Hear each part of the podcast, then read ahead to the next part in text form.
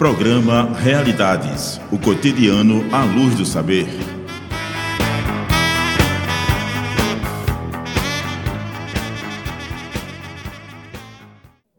Olá, bem-vindos ao programa Realidades. Meu nome é Bárbara Bastos e hoje o nosso tema é cicloativismo. Convidamos para participar do programa Lígia Lima e Daniel Valença, que fazem parte da AMECICLO. Queria pedir para vocês falarem um pouco de como chegaram no cicloativismo e falar um pouco também do que é a AMECICLO. Oi, Bárbara. É, olá, ouvintes. Eu sou Lígia Lima. Eu, na verdade, entrei no mundo da bicicleta há uns sete anos. É, eu, não, eu fui criada no interior do estado, em Petrolina, e lá eu tinha bicicleta durante a infância como lazer, né? Eu só brincava com a bicicleta. E aí, há uns sete anos atrás, eu descobri que a bicicleta podia ser é, meio de transporte, né? Modo de transporte. E aí, eu, é, meu namorado, à época, me apresentou a bicicleta como meio de transporte, me deu umas orientações de como usar na rua, no trânsito. É, conhecemos a Bicicletada, que é um, um, mais conhecido como Massa Crítica, também um movimento mundial, que trabalha a bicicleta como um modo de transporte. E aí, no ano seguinte, ajudei a fundar a MECICOM, né, que é a Associação Metropolitana dos Ciclistas de Recife.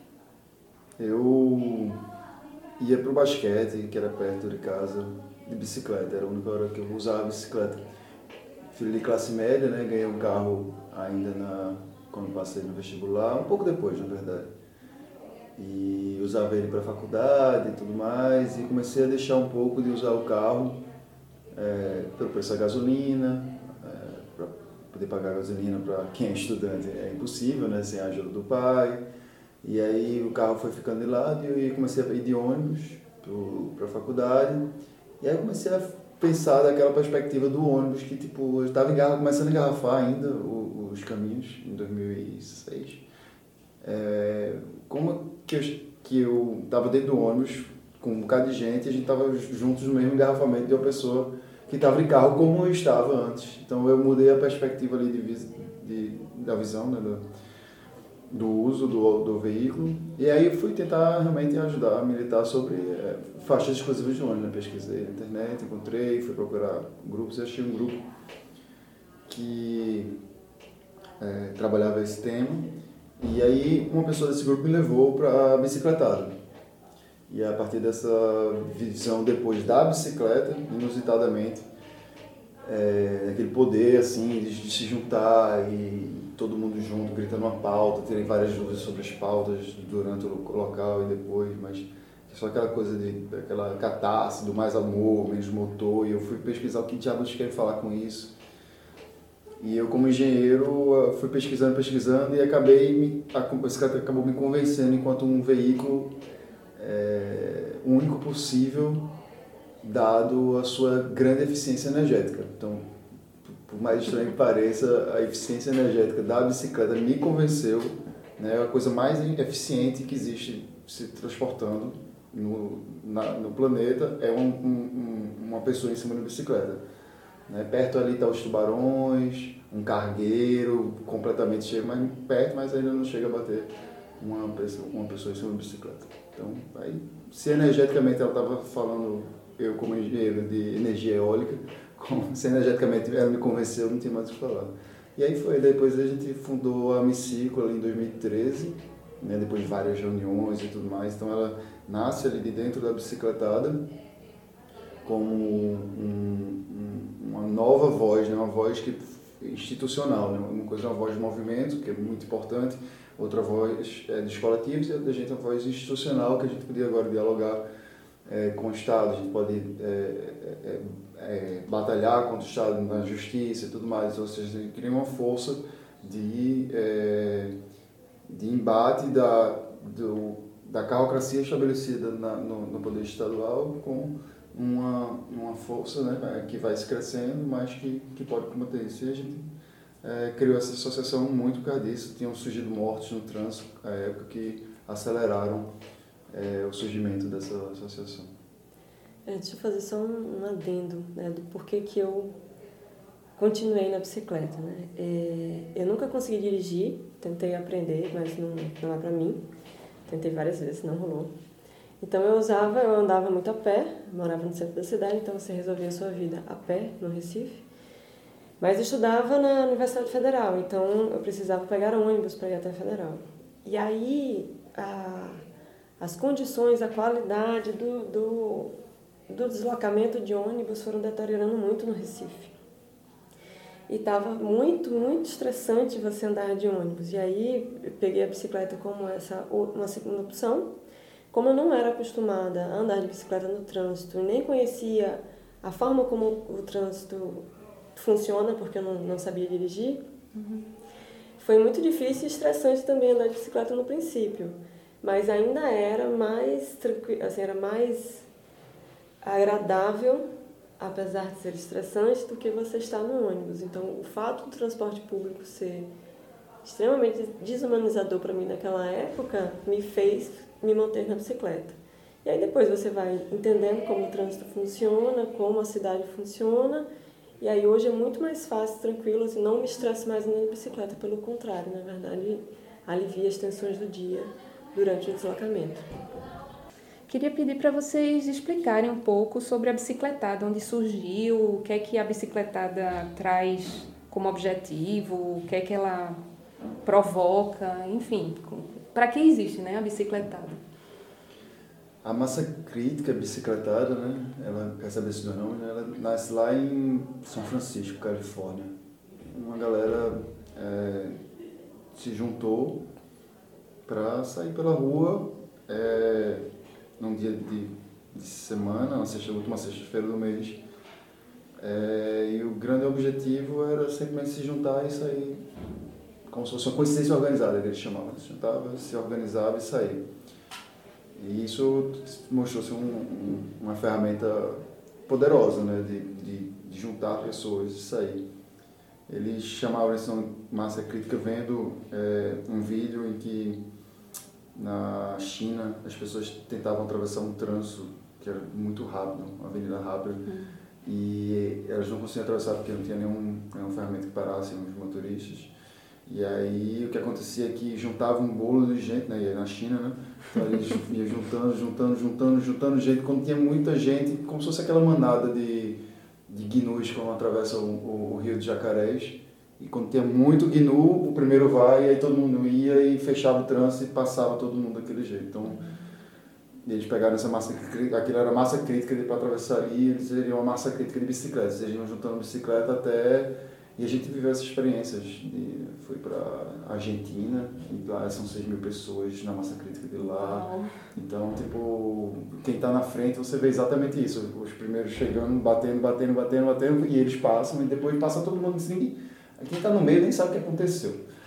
Uhum. Então, ela é um movimento, ele foi se espalhando no Brasil, tem em diversas cidades. Em dois mil e dois, aqui no Recife, tem uma versão dois mil e oito, depois uma versão dois mil e nove, que é a que dura até hoje. É... E ela começou a efervescer junto com os movimentos sociais. Ela tanto era um movimento social que, junto com aquela efervescência de dois mil e treze e tal, o Massa Crítica aqui no Recife saiu de quarenta pessoas para trezentos e cinquenta, né? Então, ela segue com essa, essa, esse potencial, né, de, de, de, de, de juntar pessoas que querem uma cidade mais humana. Eu acho que o lema até... que como ela é um movimento que... depende de quem está lá para ter o, a sua característica própria, se vai ser uma festa, se vai ser um protesto, né? Uhum. É, mas o lema geralmente é ciclistas por um trânsito mais humano, né? Então, geralmente é, no embate é muito isso, tanto que as massas críticas que, que falam sobre morte no trânsito muitas vezes são as maiores. É, e aí é importante dizer que é um, um, um movimento diferente porque ele é completamente horizontal, então é, ele é realmente um evento, né? Acontece em todos os lugares, na maior parte da cidade, dos lugares. Toda última sexta-feira do mês, então você pode procurar na sua cidade, última sexta-feira do mês, se existe alguma bicicletada, geralmente ele sai de um ponto fixo. Mas para onde vai, quanto tempo dura, o que vai acontecer durante, é uma coisa orgânica a depender das pessoas que estão ali naquele evento específico. Então uma bicicletada nunca é igual a outra. Então tem essa autogestão momentânea.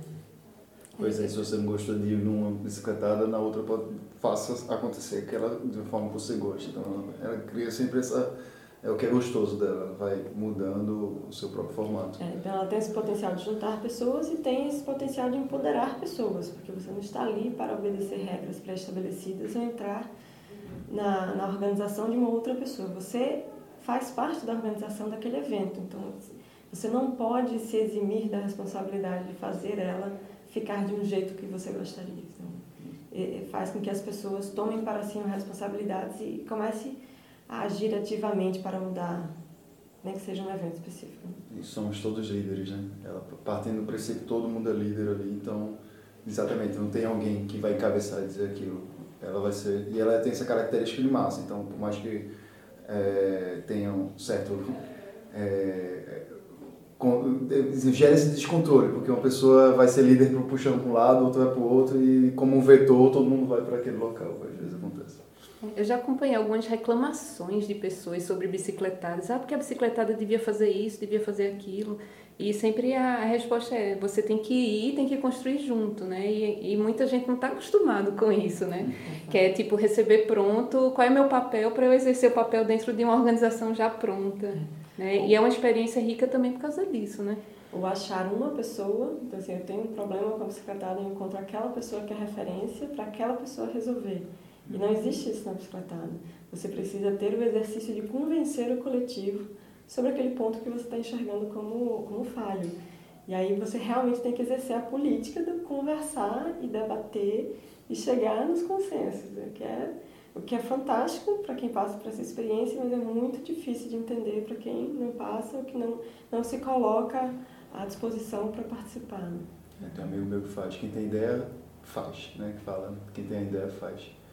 É, e é interessante ver o olho na cara das pessoas que a primeira vez chegam de secretário, quando chega na abordagem, você faz, olha, você que é a primeira vez está vindo aqui, sou tal. Então, eu que já venho há sete anos, eu tenho o mesmo poder que você. Você vai ser tão líder dessa massa quanto eu, e você vai ter todas as responsabilidades compartilhadas aqui de tudo que aconteceu durante a massa. As pessoas ficam assim, tipo, o que será que vai acontecer nessa massa? A gente não sabe também, ninguém sabe.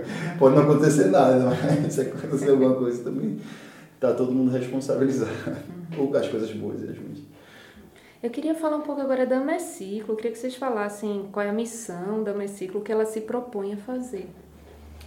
Então, a AMECICLO é uma organização da sociedade civil, né? Ela é institucionalizada, então ela tem um nome jurídico, ela existe perante a burocracia do Estado. E como o Daniel tinha dito, é...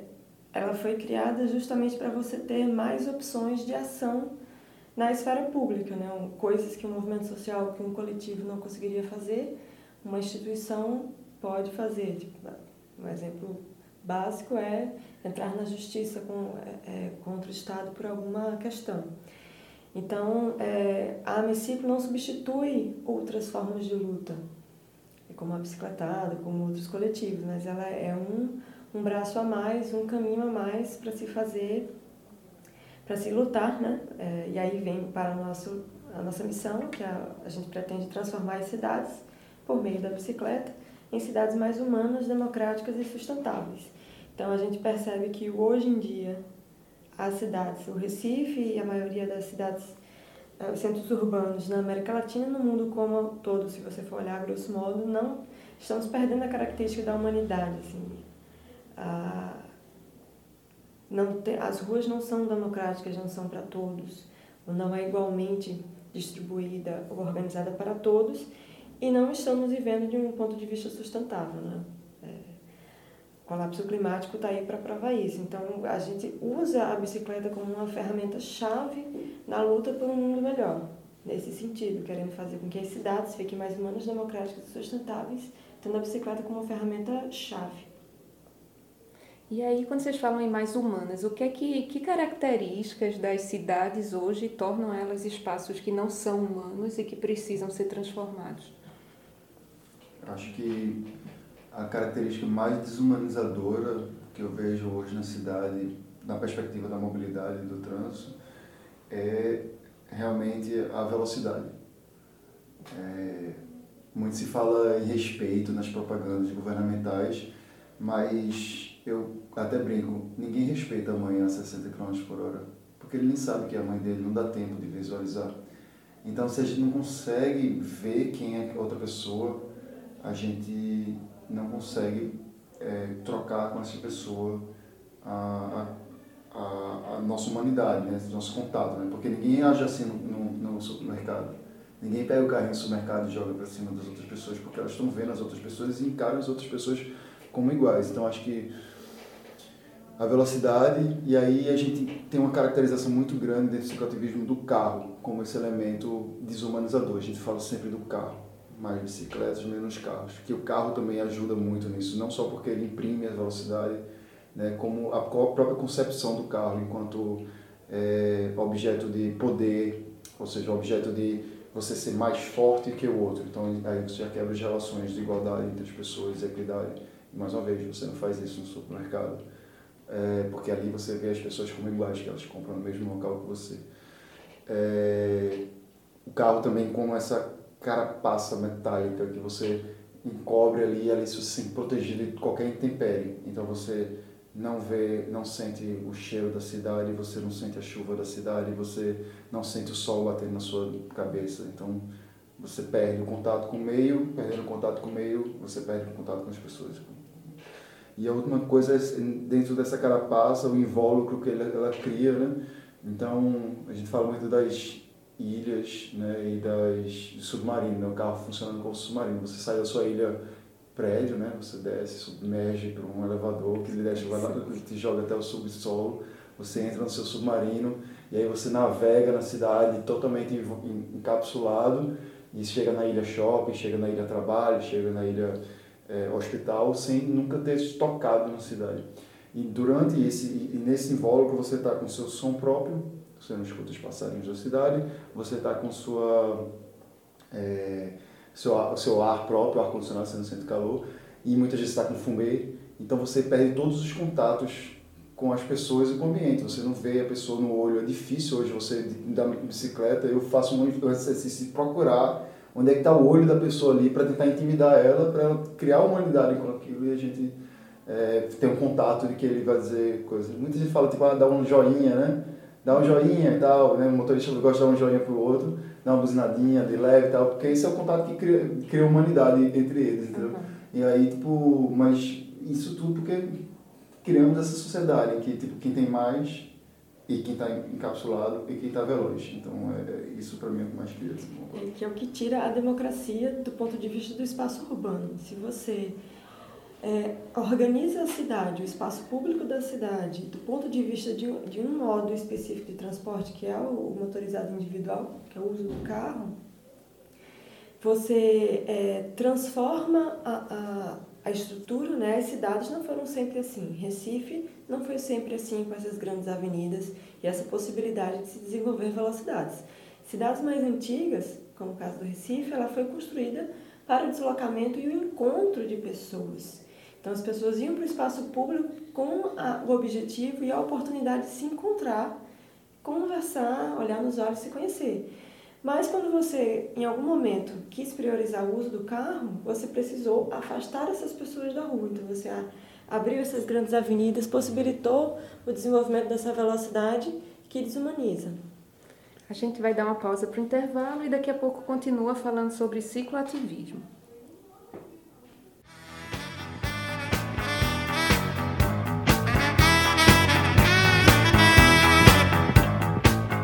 Estamos apresentando Realidades, o cotidiano à luz do saber.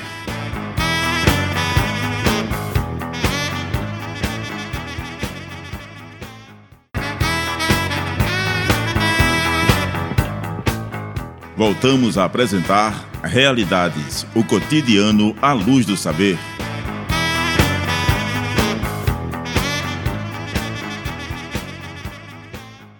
Olá, estamos de volta com o programa Realidades, que hoje fala sobre cicloativismo. E estamos aqui com os convidados Lígia Lima e Daniel Valença. Estávamos falando da AMECICLO e da sua missão, que é transformar as cidades por meio da bicicleta em cidades mais humanas, democráticas e sustentáveis. E aí a gente estava falando sobre em que sentido mais humanas, democráticas e sustentáveis. Então, o que é que existe nas cidades hoje é, que, não, que não permite que elas sejam ainda espaços com essas características? É... E aí a gente traz um, um conceito bastante trabalhado hoje em dia, é, não só no cicloativismo, mas em, em vários movimentos que tratam sobre a mobilidade, que é o direito à cidade. Né? A mobilidade urbana, ela foi desde dois mil e quinze considerada como um direito social pelo Congresso Brasileiro, porque é um direito que dá acesso a outros direitos. Então, não adianta você ter hospitais, escolas e postos de trabalho na sua cidade se você não tem como chegar neles. Então, seu direito à saúde, seu direito à educação não está garantido se você não conseguir acessar esses equipamentos. Então, a mobilidade urbana é um fator-chave é, nas questões de direitos sociais como um todo. E aí, a gente chama muita atenção, no caso da mobilidade urbana, para o direito à vida. Porque no Brasil e no mundo, a, a violência no trânsito, a, a, a, as mortes e os vitimados no trânsito já não é mais uma questão de, de, de acidente, não é uma questão de, de, de coisas que você não consegue controlar. É uma, um problema de saúde pública.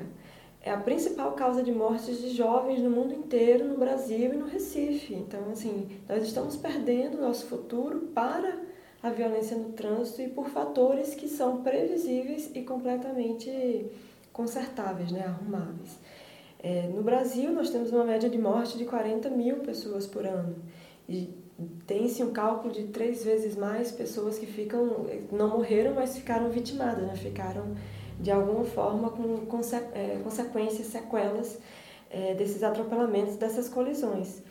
E aí a gente chama a atenção para esse termo acidente, que não pode ser usado do ponto de vista das ocorrências de trânsito, porque já se estudou muito a, a, a relação dos vários modos de transporte, a relação com a, com a infraestrutura, e a gente sabe que são sempre colisões e atropelamentos evitáveis, seja pela infraestrutura, seja pela organização do trânsito em si. E aí Daniel estava chamando a questão para a velocidade, eu, até aluno, É, já colocou isso como um dos principais fatores para essa tamanha violência, para esse verdadeiro massacre, né? Você se deslocar na cidade e correr o risco de perder sua vida. E aí a gente lembra que não é, não é questão de bebida, não é questão de, de, de pessoas ruins que estão entrando no carro com aquele objetivo de matar alguém naquele dia, de baterem alguém naquele dia. São pessoas normais que usam o carro todo dia, que simplesmente não estão entendendo a responsabilidade que tem ao manejar uma... uma carapaça de quase uma tonelada em velocidades altíssimas numa rua em que tem um monte de gente de carne e osso de cinquenta, setenta quilos. Né? É uma responsabilidade enorme que as pessoas e o poder público precisam começar a olhar mais como um problema social e menos como um acidente. Uma coisa que eu vejo muito falarem, ah, mas esse acidente aconteceu porque o ciclista estava numa via que não deveria andar de bicicleta. A gente vê isso, por exemplo, em relação ao Capitão Temudo, que é uma via que, de trânsito rápido e que não tem um espaço segregado e que já tiveram algumas mortes ali. Né? É, e isso entra na questão da democracia, né? A ideia de que não, a gente pode ter um espaço que é só para carro e outras pessoas não podem usar. Né? Só que aí que alternativa tem para as pessoas? Né? Por que as pessoas estão usando aquele espaço? Elas precisam, né? Isso a gente entra também na, na questão, não só dessa questão da... da segregação e divisão do espaço, né? Priorizando quem tem é, a melhor forma, mais sustentável e menos é, danosa é, de, de deslocamento, né? É, como também na democratização, democratização dos recursos públicos utilizados para a, para, para a gestão da cidade, né? Então, para você dar um exemplo, é, a gente passou por essa, recentemente por esse eixo aí, né, da, da Zona Sul da cidade, que duplicou o Capitão Temudo uma época atrás, não vou lembrar, recordar os valores dessa duplicação, mas lembro que eu até tinha esquecido que passava um metrô embaixo, tiveram que fazer, esqueceram, né? Que aí tipo, a obra fica mais cara. É, aí passa pelo Temudo e a gente vai ali, continuando esse eixo carrocrático da cidade, a gente entra pela Via Mangue, para mim é o ápice da carrocracia. Na Via Mangue, que tem aí seis, oito quilômetros de extensão, custou aos cofres é, públicos meio bilhão de reais. Então, eu até faço um, um, um paralelo que se esse recurso realmente fosse democrático e realmente fosse utilizado para promover a equidade entre as pessoas, por exemplo, com infraestrutura cicloviária, a gente tem um estudo chamado Plano Diretor Cicloviário, que ele prevê quinhentos e noventa quilômetros, veja, estamos falando de seis quilômetros, agora estou falando de quinhentos e noventa quilômetros, uma proporção tipo cem vezes maior, é, de infraestrutura cicloviária para toda a região metropolitana. O custo desse plano inteiro era trezentos e quarenta milhões. Ou seja, eu faria cem vezes mais infraestrutura, eu beneficiaria muito mais pessoas, porque é um meio democrático, tipo, eu não preciso ter trinta mil reais para acessar um veículo com uma bicicleta, eu posso ter muitas vezes trinta numa bicicleta de troca, trezentos reais numa bicicleta nova. Então, mais uma vez, estamos falando da escala de cem vezes, um veículo cem vezes mais barato. É, ou seja, muito mais acessível, democrático, qualquer pessoa pode utilizar, não precisa ter uma carteira de motorista.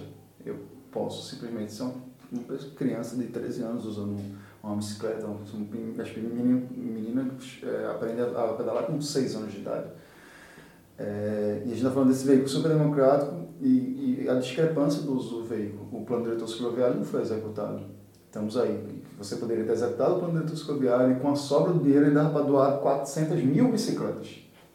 Então, tipo, a proporção do uso do recurso já mostra toda a democratização é, invertida. Né? Não tem democratização, na verdade. Tem uma verticalização do uso dos recursos exatamente para a classe média motorizada. É um direcionamento para tudo. Isso a gente está falando aqui dentro do campo cicloturismo, que é um dos campos de luta exatamente para essa humanização, democratização e sustentabilidade, mas a gente vê como uma estruturação real da, da sociedade brasileira, né? de, de uso do recurso sempre para priorizar uma, as classes dominantes é, e, e, pou, e pouca democratização. Tanto que quem é mais pobre paga mais imposto proporcionalmente do que quem é rico. Né? A gente pode pegar qualquer exemplo, a gente vai sempre ver que é priorizado o homem branco de classe média, é, vai ser priorizado nas cidades e, e no país. Então a gente fala sobre isso também, um pouco da democratização do espaço, dos recursos, e a bicicleta ela traz muitas ferramentas que podem vencer isso, porque ela, ela de certa forma ela cria um antagonismo ao uso do carro, por ser tão versátil quanto, apesar de ter uma proporção de cem vezes, vou falar, chuta aqui, né? cem vezes menos peso do que o carro. Tem a questão do espaço que ela ocupa também, né? Que é interessante falar. Né? Tem uma foto que circula muito na internet que mostra, uma, não sei se são cem pessoas, não sei se cinquenta, que mostra elas em pé, em, em carros e no ônibus. Eu não sei se tem bicicleta na imagem, mas enfim, o espaço ocupado no trânsito. Com meia dúzia de carros, você já engarrafa um espaço que daria para uma multidão andar de bicicleta sem engarrafar, né? E você pensando numa via como o Capitão Temudo, é uma importante eixo de ligação. Recife é Sim. cheia de ilhas. Então, é um importante eixo de ligação entre dois, duas partes da cidade, em que atualmente, pela infraestrutura, só é convidada a passar por ali quinze por cento, vinte por cento da população que consegue ter um carro para se deslocar. oitenta por cento da população está impedida pela infraestrutura, então porque está correndo risco, não está sendo convidada a utilizar aquele espaço público. Eu teria que pegar um ônibus que a pessoa pode não ter esse recurso para utilizar, né? Isso, e pensando assim no, no, na bicicleta como uma ferramenta para a solução, tanto tem a, a, essa questão de que a, a bicicleta é, impacta menos negativamente o coletivo, né, porque ocupa menos espaço, porque não polui, porque é, é, é, é, é barata, né, então qualquer pessoa de qualquer tipo de renda pode ter uma bicicleta, mas ela também ajuda no, na, na coesão social, assim, porque quem começa a andar de bicicleta, ela volta a ter o contato com o ambiente, volta a ter o contato com a cidade, volta a ter o contato com as pessoas. Então ela está na velocidade humana, ela ainda consegue reconhecer as pessoas quando ela passa, por mais que ela esteja correndo. Ela não está correndo tanto que as pessoas virem um borrão, as pessoas ainda são pessoas, os buracos ainda são buracos, o cheiro ainda é o cheiro. Então você reconhece verdadeiramente a sua cidade, os seus problemas, as suas coisas boas, você reconhece as pessoas e consegue olhá-las nos olhos, reconhecê-las como iguais e conversar sobre os problemas e procurar soluções. Então, a bicicleta tanto resolve problemas práticos de deslocamento no dia a dia, porque leva você de maneira barata, rápida, eficiente é, e sem impactar negativamente as outras pessoas de ponto A para ponto B, mas também lhe traz, a, a, lhe possibilita olhar de novo a cidade como um coletivo, um grupo de pessoas que precisa conversar e resolver os seus problemas para conviver é, de maneira saudável e humana, né? E o perigo, né, que diminui, né? Porque você diminui muito a massa e a capacidade de velocidade da pessoa. Então, tipo, você entrega uma ferramenta, eu sempre brigo, uma, uma é uma metralhadora, enquanto o carro é uma metralhadora, a bicicleta é no máximo um estilingue atirando bolinha de papel. É, pode matar? Pode. Pode ser que uma bolinha seja de papel, pode ser uma bolinha de, de, de, de uma pedra, mas uhum. é, o risco o é muito menor. Potencial de dano, né? Infinitamente é, menor. Exatamente. E o carro, ele já entra nessa coisa da... da da ocupação exacerbada do espaço em tudo que é canto, né? O carro ele sempre ocupa no mínimo dois locais, né? No mínimo. É, eu acho que até um pouco mais que dois locais, porque ele ocupa a vaga dele quando ele chega em casa e virtualmente ele já está ocupando a vaga do local que ele, ele, tá, que ele vai chegar. Ele vai para um canto e ele vai ter que ocupar uma vaga quando chegar lá. E, e, e essa ocupação do, do espaço do carro, ela é... é É, é tipo de vinte metros quadrados, ou seja, só um carro já está ocupando quarenta metros quadrados. É, ou mais até, porque tem uma padaria que ele vai passar e tudo mais. Né? Algumas dessas vagas são fluidas, mas tem essa questão da ultraocupação. A gente até faz um, um, um, um experimento social, como é que a gente fala isso? Enfim, uma ação é, direta que a gente ocupa algumas vagas de estacionamento com outras coisas. Vaga viva. É o que a gente chama de vaga viva. A gente tira aquele peso morto e volta vida na cidade. Eu lembro que uma vaga viva que a gente fez na Jaqueira, a minha contabilidade foi o seguinte: a gente ocupou seis vagas de estacionamento, ou seja, onde só seis pessoas, dada a taxa de ocupação recifense, seis, sete pessoas teriam chegado ali para estacionar seus carros e usado o parque, mas enfim, é, no lugar dessas seis vagas para pessoas, a gente colocou duas barracas de camping, um colchão inflável, uma churrasqueira, duas mesas, é, oito cadeiras, é, um, tinha vinte e cinco bicicletas e trinta pessoas.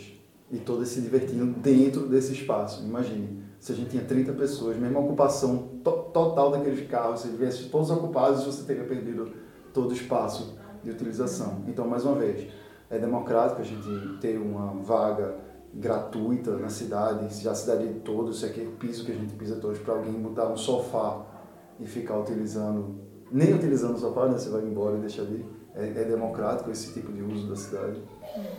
E pensar um pouquinho também no como as escolhas particulares impactam no coletivo, né? Assim, você que está aí ouvindo esse programa de rádio está pensando, nossa, eu faço tudo de carro, como é que eu vou agora começar a fazer tudo de bicicleta? Você não, não é, é você sair da lógica da necessidade da utilização do carro. Quando você sair dessa lógica, você vai entender que para cada necessidade de deslocamento, para cada lugar que você vai, existem outras opções na cidade.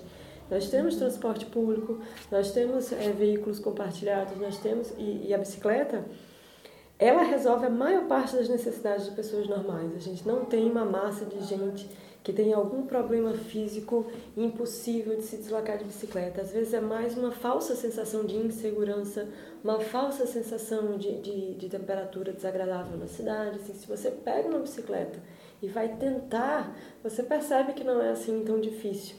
Ah, a gente faz contagens de ciclistas em cruzamentos da cidade e a gente vê a diversidade de tipos físicos e características e, e, e, e tipos diferentes de pessoas que conseguem andar de bicicleta. Então, não diga que você não consegue antes de tentar. E não pense que agora você, vai, você só fazia tudo com carro, agora você vai fazer tudo de bicicleta. Não necessariamente, você tem outras opções.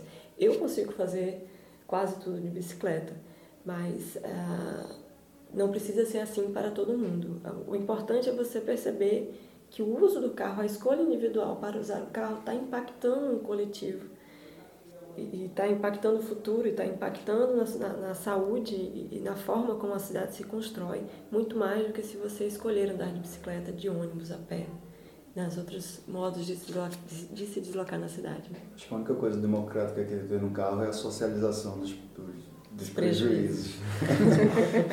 Todo mundo sofre com eles, né? O engarrafamento, a poluição, é, o calor da cidade, o barulho, a gente, todo mundo sofre com eles. Isso é democrático, do que os motoristas nisso promovem uma democracia impressionante. É, já que a gente falou de poluição, né, queria que vocês falassem um pouco da questão da sustentabilidade aí, que está relacionada com o uso de veículos automotores ou o que a bicicleta promove. Recife é uma das dezessete cidades que mais vão sofrer com, com as mudanças ambientais por causa do, do, do, das mudanças climáticas, é, literalmente vamos ficar embaixo d'água, é, toda a nossa parte reta, e isso é para daqui a oitenta anos, cinquenta anos, então é sério.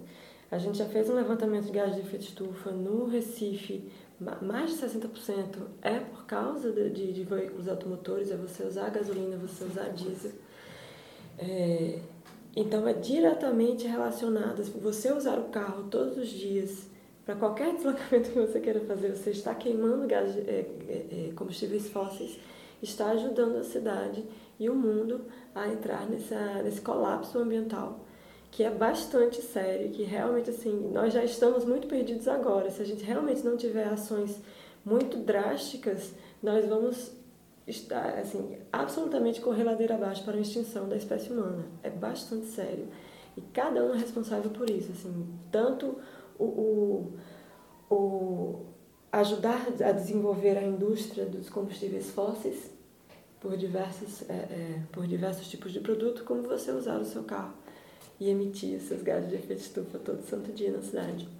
Mas eu acho que tem outro fator além disso, sim. Acho que esse é um fator até que talvez as pessoas tenham mais clareza sobre.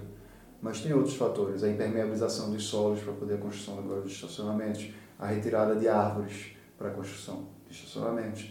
Né, toda a ocupação, é, é, as ruas sendo alargadas, né, para passar mais, tentar passar mais carros. Pra ficar, a gente já viu pra... praças serem reduzidas, praças, né, para ampliar. A praça lá que seria lá no, no, no Marco Zero, ali perto do Marco Zero, era um parque, virou um estacionamento. É, tem a mesma coisa, tem Boa Viagem, ali na Domingos Ferreira, na, na Feito Medical. Você derrubar então, mangues para fazer a Via Mangue. Pra Via Mangue. Sim. Então tem tipo, tudo isso, além dessa coisa, é insustentável mesmo, é insustentável. Eu estou dizendo, me convenceu energeticamente, porque realmente uma, um, a eficiência energética de um carro para levar uma pessoa de setenta quilos é, é zero vírgula zero cinco por cento. Então, a bicicleta, que é o maior, mais coisa, qualquer deslocamento está em torno de quinze por cento. Ou seja, tipo, é bem... Você está gastando mais energia para fazer o carro se movimentar e não te levar. Isso, muito mais para fazer ventinho, sim, calor e, e mover uma carapaça de uma tonelada do que te movimentar. A gente vai para um rápido intervalo e já já volta com o nosso programa.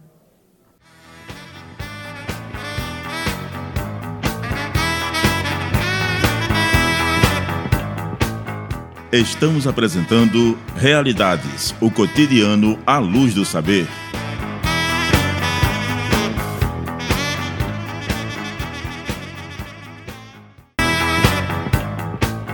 Voltamos a apresentar Realidades, o cotidiano à luz do saber.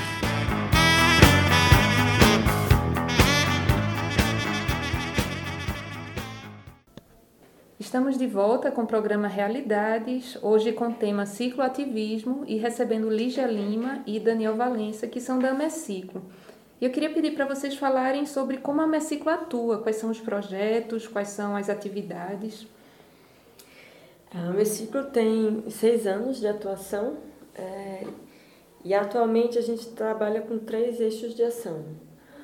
Um é a cultura da bicicleta, então vários projetos e ações e atuações que envolvem o como o uso da bicicleta nas cidades pode retornar esse senso de coletividade, esse, esse entender de novo a cidade, é, trazer para si a responsabilidade do espaço urbano e, e trazer também a diversão e o relaxamento que é você usar a, a bicicleta como modo de transporte, que além, além de te deslocar, também te diverte e te, te deixa mais saudável. Esse é o primeiro eixo. O segundo eixo é o eixo de incidência política. Então, são a, a atuação mais realmente governamental em cima de políticas públicas que a gente faz, de incidência realmente nas políticas públicas locais, né, municipais, estaduais, e em articulação com outros grupos também a nível nacional. Que aí seria o nosso terceiro eixo, que é a articulação interinstitucional. É a AMECICLO atuando junto com outros grupos, tanto outros grupos cicloativistas, para é, se juntar nessa massa e fazer uma, uma incidência política a nível regional ou nacional, quanto a articulação da AMECICLO com outros grupos de outras pautas, né? Então, você é, mesclar a luta pela mobilidade urbana com a luta por moradia, com um, outras pautas sociais, né? É, questões de raça, de gênero, é, de, de violências gerais como tais, de direitos humanos como um todo, é, em grandes pautas tendo em relação, é, em relação à sociedade daquela cidade. Então, é, lutas pelo plano diretor, uh, lutas por, por cidades menos, como é que eu falo, menos racistas, menos LGBTfóbicas, menos machistas, tudo isso está tá junto com a luta por, uma, por ambientes mais humanos, democráticos e sustentáveis. Então faz parte da missão da AMECICLO também se juntar com esses outros grupos e melhorar a sociedade como um todo. E aí nessa parte, assim, por exemplo, da cultura da bicicleta, a gente cria espaços de formação, né, interno, que a gente possa fomentar exatamente isso. A gente tem até um karaokê, que o nome é Que Karaokê, que é um karaokê de paródias e tal, que é um espaço até de relaxamento das pessoas, né? Soltar um pouco é, a angústia, né, que a gente vive nas cidades. A gente faz as vagas vivas, nós fazemos uma escola de bike polo, ou seja, várias atividades, né, da leitura, né, leitura de livros e tudo mais acerca do cicloativismo e de mobilidade sustentável, de eletricidade. E a gente usa esses espaços, né, de formação e de construção realmente de uma cultura da bicicleta, né, da bicicleta como meio de transporte. Na parte ali da incidência política, a gente trabalha muito com dados, a gente tem, faz todo tipo de coleta de dados, mas principalmente é, a gente conta os ciclistas no cruzamento, ou seja, a gente tem um, sabe mais ou menos o papel de ciclista em alguns cruzamentos da cidade, a gente faz é, avaliação de infraestrutura cicloviária, a gente faz pesquisa de perfil do ciclista, então a gente abrange aí o mundo do, do deslocamento, né, das várias formas, e esses dados, essas informações a gente utiliza para fazer a incidência política, ou seja, a gente nos, nos embasa para mostrar, né, que a gente faz também um relatório, né, de, de, de como o poder público está usando os gastos, o, o, o seu dinheiro, né? A gente vê, por exemplo, que é, o investimento em asfalto é noventa milhões de reais ao ano, enquanto o investimento em, em ciclovias, ciclofaixas, quando tem é na faixa de duzentos mil, então é em outro nível a quantidade de uso do, do dinheiro público para o carro, para a bicicleta. E a gente usa tudo isso para embasar nossas, é, nossas atuações dentro dos campos políticos, sentando com, com secretários, em audiências, em vereadores, enfim, tentando fazer é, a legislação. Então, com isso a gente já conseguiu, por exemplo, o Plano Diretor Cicloviário, que é uma das grandes bandeiras da gente, É, a implementação dele, a gente conseguiu encaixar em todos os planejamentos da prefeitura, eles já estão encaixados, está no plano diretor, está no plano de mobilidade, está no plano de baixo carbono, está no plano, enfim, no plano está, agora falta ir para a rua. Tem alguma coisa que eles falam para justificar não implementar esse P D C? São muitas as desculpas. É, a, na verdade, a prefeitura já mudou de narrativa algumas vezes ao longo dessas duas gestões de Geraldo Júnior. Atualmente, é, a C T T U diz que está implantando o plano, é, porque ela diz que está observando as diretrizes do P D C ao colocar as ciclofaixas que ela está criando nessas ruas. Só que as ruas onde ela está colocando infraestrutura não são as ruas que são indicadas pelo plano. E a gente não consegue enxergar as diretrizes do plano na justificativa de por que colocar nessas ruas. O que, que o plano considera como base para você escolher aonde colocar? Principalmente segurança. Ele vai olhar quais são as ruas mais perigosas para quem está se deslocando de bicicleta, as ruas que são interessantes para o deslocamento dos ciclistas, então aonde as pessoas moram, para onde elas vão trabalhar ou estudar, então esses eixos de ligação, que são eixos perigosos, e por onde os ciclistas já passam, porque são eixos de ligação, são os locais onde o, o o plano indicou que deveria ter a sua infraestrutura. Lembrando que a infraestrutura é para proteger. Então, não adianta você colocar uma ciclovia, uma ciclofaixa em uma rua que não é, é perigosa do ponto de vista de, de velocidade, de descumprimento de legislação de trânsito, em detrimento de uma rua ali do lado que passa muito ciclista e é muito perigosa. Aquela rua do lado que precisava de infraestrutura. Então, a gente não consegue ver a, esse observar a segurança, assim, colocar prioritariamente nas grandes avenidas, nos grandes eixos de deslocamento onde é perigoso e é onde você precisa proteger. E a gente não consegue ver a costura da malha para fazer com que as pessoas cheguem de bicicleta de onde moram para onde trabalham. Eles estão ligando muito infraestruturas que já existem. Só que essa malha mais antiga do Recife não foi feita levando em consideração, foi anterior ao plano cicloviário. Então, a malha anterior não foi feita pensando em facilitar os deslocamentos para os centros de trabalho e de estudo, e de, de saúde e de educação, enfim, como um todo. Então, se você ligar essa malha que já existia, não necessariamente facilita as pessoas que precisam deslocar até o centro da cidade, por exemplo, até a Zona Sul, ou os lugares onde realmente a oferta de trabalho, emprego, saúde e, enfim, as demais benesses da cidade estão disponíveis. A gente já viu desculpa de tudo que é tipo de... Quando é que a pessoa vai estacionar seu quarto carro? Já foi um tipo de desculpa. Caramba. É... Eu fiquei pensando, nossa, o quarto carro.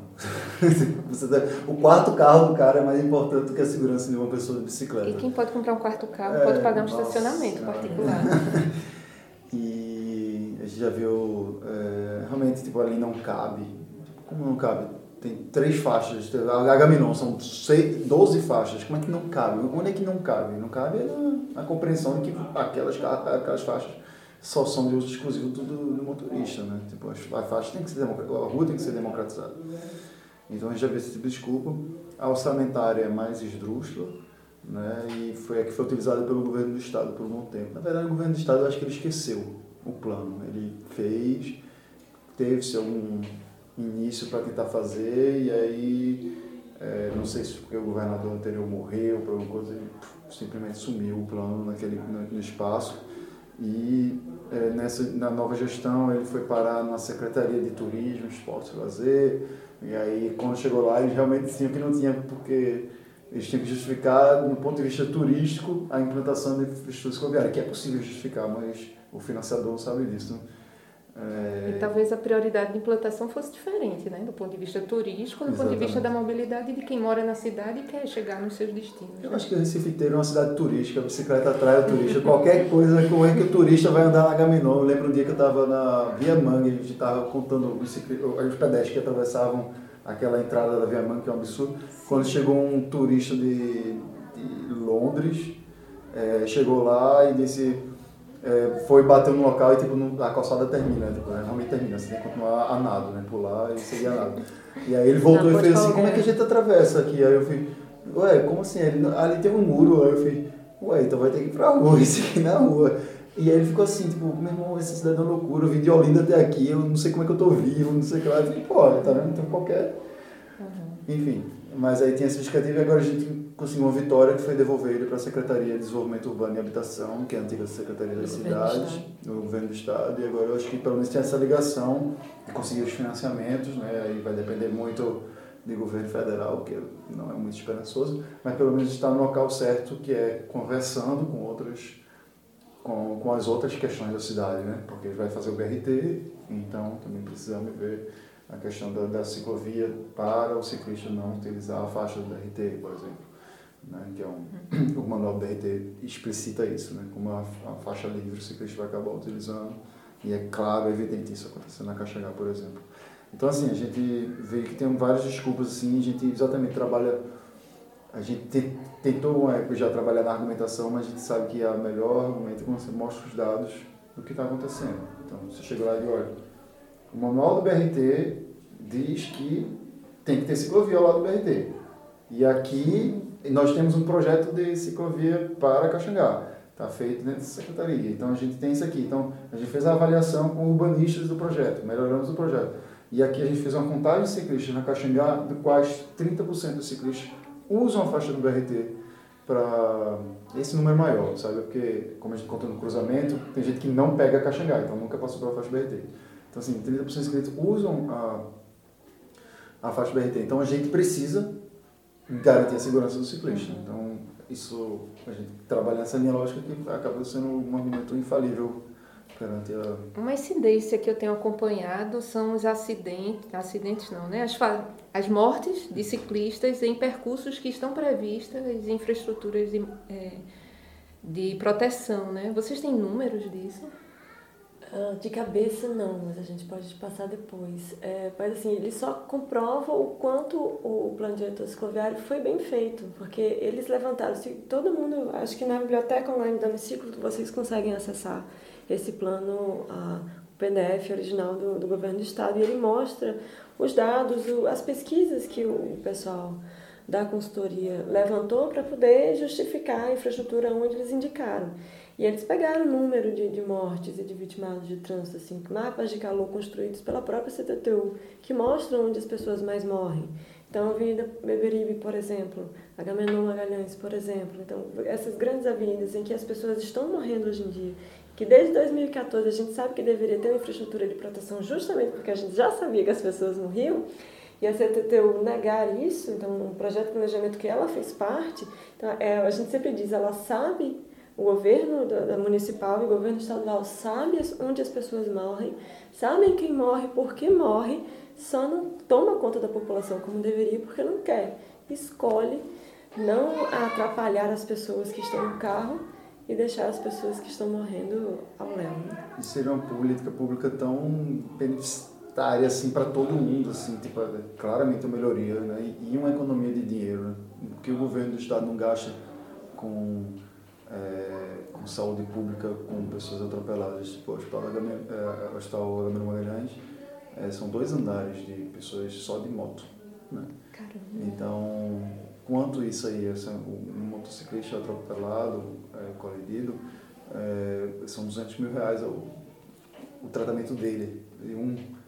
Então, é, e é a maior causa, né, de morte hoje no trânsito. Então, a gente tem muitos, uma fábrica de mutilação, né? Uma fábrica de pessoas que vão entrar depois no I N S S e vão é, né, serem pessoas menos produtivas, né, para a sociedade, e a gente fabrica o tempo todo isso, né? A nossa, nosso, nossa política pública é de é, realmente é, criar esse estado de caos, tá ligado? Para poder uns poucos tentarem chegar dois minutos mais cedo no trabalho. E a gente claramente, tipo, quando a gente lá no começo dessa entrevista estava falando de, de G I para o F P E, eu fiquei na minha cabeça... Putz, eu fiquei com muita raiva de mim mesmo quando eu descobri que de bicicleta da minha casa para o F P E eram trinta e três minutos. E eu fazia de carro vinte e sete minutos quando não tinha engarrafamento. É, eu fiquei com muita raiva. Esses seis minutos que eu podia todo dia, tipo, e tinha que compensar com, com basquete, com academia e tal. E já era um exercício, enfim. E de ônibus, então, que era uma hora e vinte. Então, eu fico, putz, como é que eu não descobri o caminho antes? Por quê? Porque eu não tinha coragem de ir pela dezessete de agosto e a, e a B R cento e um. Claramente, para mim é impossível esse caminho, mas é porque eu estava pensando na lógica do caminho que eu fazia. Quando eu descobri o caminho por dentro, eu cheguei lá com ruas humanizadas. A gente não consegue chegar. Eu vejo muito a gente que anda de carro criticando, mas por que a bicicleta tem que andar aqui nessa avenida, não anda em outra rua? Mas a gente tem que entender que, às vezes, só tem aquele caminho. Talvez em um pequeno trecho tenha uma rua paralela, mas não faz a ligação completa. Eu já vi motorista de ônibus mandando eu ir para a ciclofaixa ali na estrada do encanamento, sendo que eu ia virar à direita na outra esquina, então eu tinha que estar ali. Então é como se você está aqui usando a rua para passear, então se você vai passear você pode ficar contido na estrutura que tem. Eles não entendem que a pessoa tem um, um propósito, né, de se, de, de se locomover. Né? E se lembrando que o, quem anda de bicicleta tem um comportamento muito parecido do pedestre, você está, está utilizando sua força, sua energia...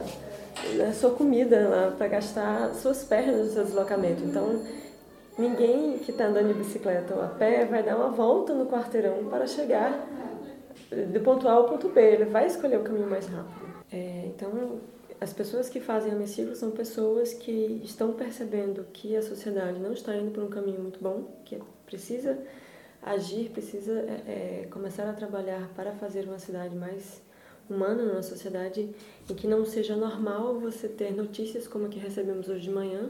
Emily, uma criança de cinco anos de idade, foi atropelada por um motorista de caminhão no Jardim Piedade.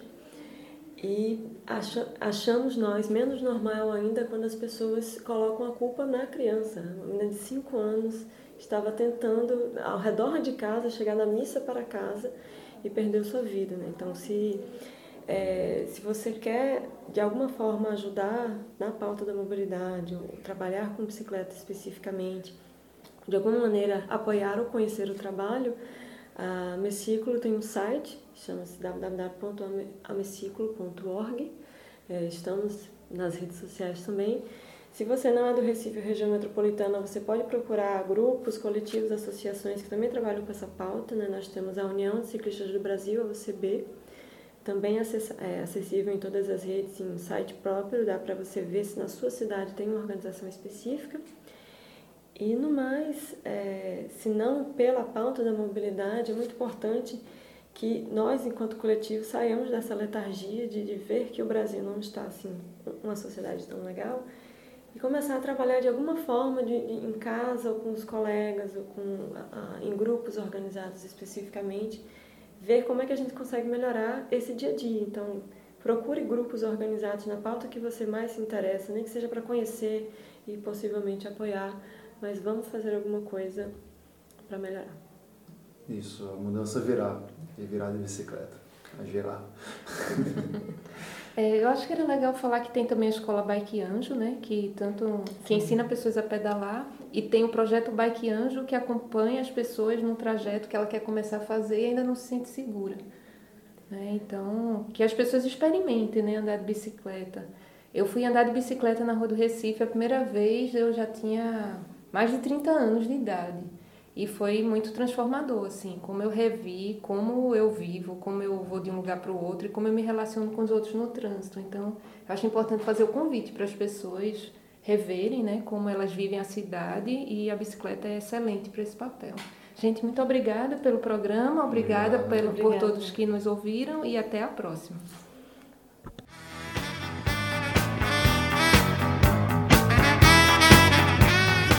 Você ouviu Realidades, o cotidiano à luz do saber. Apoio Proeste U F P E.